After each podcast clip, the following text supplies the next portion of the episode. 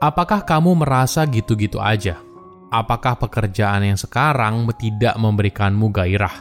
Apakah suasana kerja tidak lagi membuatmu merasa nyaman? Jika jawabannya adalah iya, maka ini merupakan hal yang wajar. Kita yang sekarang bukanlah kita yang sama kemarin, minggu lalu, bulan lalu, tahun lalu, dan sebagainya. Alhasil, apa yang membuat kita bersemangat di masa lalu mungkin saja tidak lagi sekarang. Jadi ada kalanya, keluar dari tempat kerja yang sekarang merupakan pilihan yang paling logis. Tapi tentunya, keputusan ini tidak boleh diambil secara gegabah. Apalagi keputusan ini diambil setelah berdebat dengan atasan. Kamu perlu memikirkan hal ini dengan matang sebelum akhirnya surat pengunduran diri diberikan kepada atasan dan juga HRD. Jangan sampai setelah keluar, kamu malah menyesal. Selain itu, jika kamu memikirkan masa depan karir dengan lebih serius, kamu jadi lebih paham apa yang kamu cari. Tempat kerja seperti apa yang kamu inginkan? Atasan seperti apa yang kira-kira cocok dengan gaya kerjamu?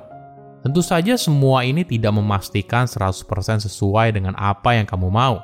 Tapi setidaknya cukup mewakili kebutuhan yang kamu inginkan. Halo semuanya, nama saya Michael. Selamat datang di channel saya, Si Kutu Buku. Kali ini saya akan bahas kapan waktu yang tepat untuk mengundurkan diri. Memutuskan untuk keluar dari pekerjaan yang sekarang memang tidak mudah.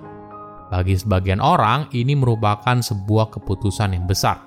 Apalagi jika kamu sudah bekerja di perusahaan itu dalam kurun waktu yang cukup lama.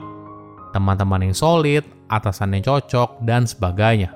Tapi, kadang keluar dari pekerjaan yang sekarang tidak bisa dihindari. Mungkin kamu ingin mencoba hal baru, atau tempat kerjamu yang sekarang tidak sesuai dengan harapan. Di tahap awal, apabila memungkinkan, cobalah bicarakan hal ini dengan atasan. Apakah misalnya kamu ingin pindah departemen, atau ingin nambah anggota tim, dan sebagainya. Tapi, apabila ternyata tidak berhasil, keluar mungkin bisa jadi pilihan.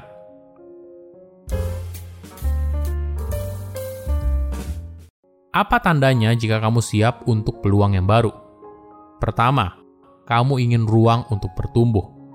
Coba lihat lagi, apakah pekerjaan yang kamu lakukan setiap hari terasa monoton? Atlet terbaik seringkali melakukan diversifikasi latihan fisik atau mengubah rutinitas harian. Hal ini penting karena segala sesuatu yang kita lakukan secara konsisten, lama-kelamaan tidak membuat kita bertumbuh. Jadi, jika ini yang kamu rasakan, coba lihat dulu. Ada nggak sih hal baru yang bisa kamu pelajari di tempat kerjamu sekarang? Apakah ada perubahan yang bisa kamu lakukan? Jika tidak ada, maka mungkin saja mencari pekerjaan di tempat lain menjadi pilihan yang bisa kamu jajaki. Kedua, tempat kerjamu mulai terasa tidak nyaman.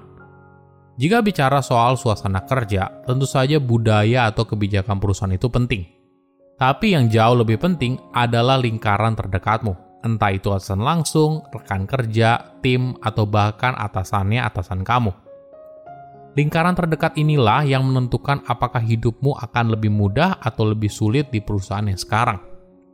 Perlu dipahami kalau apa yang kamu rasakan bisa saja jauh berbeda dengan apa yang orang lain rasakan. Misalnya, sebuah perusahaan dianggap sebagai tempat kerja yang buruk, tapi di sisi lain ada juga orang yang bekerja hingga puluhan tahun di perusahaan tersebut. Alasannya bisa bermacam-macam, tapi faktor paling utama menurut saya adalah bagaimana hubungan dia dengan lingkaran terdekatnya. Ketiga, kamu sering merasa stres, burnout, atau lelah.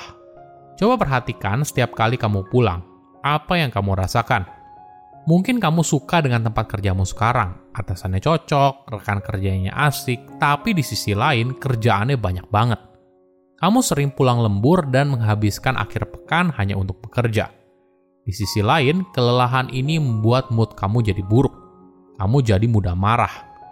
Jika hal ini terjadi pada kamu, maka mungkin kamu bisa mempertimbangkan untuk menyampaikan hal ini ke atasan untuk mengurangi beban kerjamu. Atau jika tidak memungkinkan, ya mungkin saja kamu bisa mencoba untuk mencari peluang lain di luar. Jika kamu akhirnya memutuskan untuk mengundurkan diri, maka penting untuk tahu kapan harus keluar. Kapan sih waktu yang tepat untuk mengundurkan diri? Pertama, ketika kamu tenang. Salah satu pertimbangan utama sebelum memutuskan untuk mengundurkan diri adalah pastikan kamu dalam keadaan tenang ketika kamu membuat sebuah keputusan atau ketika kamu memberikan surat pemberitahuan resign. Jika kamu sedang marah, berada dalam posisi yang sulit atau deadline yang padat, mungkin saja kamu tidak mengambil keputusan terbaik. Ketika muncul sesuatu yang mengganggu, otak kita cenderung masuk dalam mode melawan atau kabur. Ini merupakan respon otomatis otak dan menutupi semua kerasional pikir yang kita miliki. Dalam kondisi tersebut, kamu mungkin saja tidak berpikir dengan benar dan mungkin menyesali keputusan yang sudah kamu ambil. Tentu saja, apabila tempat kerjamu sekarang toksik, atasan kamu tidak support karir, dan sebagainya, tidak masalah apabila kamu memutuskan untuk resign. Asalkan keputusan itu kamu ambil ketika kamu lebih tenang.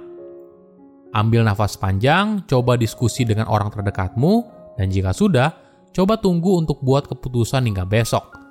Pergi tidur dan baru putuskan besok pagi. Ini merupakan cara kamu mengembalikan ketenangan diri sebelum memutuskan sebuah hal yang besar. Kedua, waktu yang tepat. Mungkin banyak yang penasaran, kapan sih waktu yang tepat untuk mengundurkan diri? Secara umum, lowongan mungkin banyak muncul di awal tahun seperti sekarang atau setelah Lebaran. Hal ini bisa dimaklumi, kadang orang butuh awal yang baru di tahun yang baru atau mereka menunggu THR atau bonus sebelum memutuskan untuk mengundurkan diri.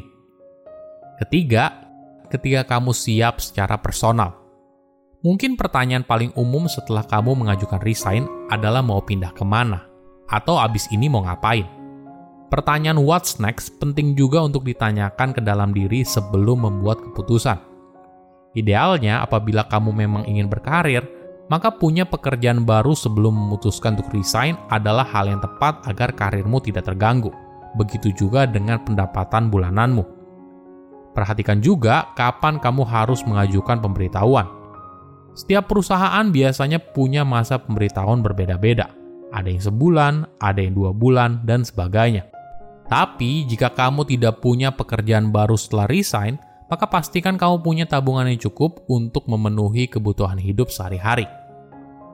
Pada akhirnya, keputusan untuk kapan harus mengundurkan diri merupakan sebuah keputusan yang sangat personal. Banyak pertimbangan di dalamnya, entah itu kepuasan diri, perkembangan karir, keseimbangan hidup, atau bahkan kebahagiaan secara umum. Penting untuk mempercayai instingmu, mengevaluasi tujuan profesionalmu, dan menyadari tanda yang membuatmu tidak puas sebelum kamu membuat keputusan yang besar. Ingat, keluar dari pekerjaanmu yang sekarang bisa jadi merupakan lompatan yang berani terhadap peluang yang baru. Oleh karena itu, pastikan semua telah dipikirkan dengan matang. Silahkan komen di kolom komentar pelajaran apa yang kalian dapat ketika tahu informasi ini. Selain itu, komen juga mau tahu informasi apa lagi yang saya review di video berikutnya. Saya undur diri, jangan lupa subscribe channel YouTube Si Kutu Buku. Bye-bye.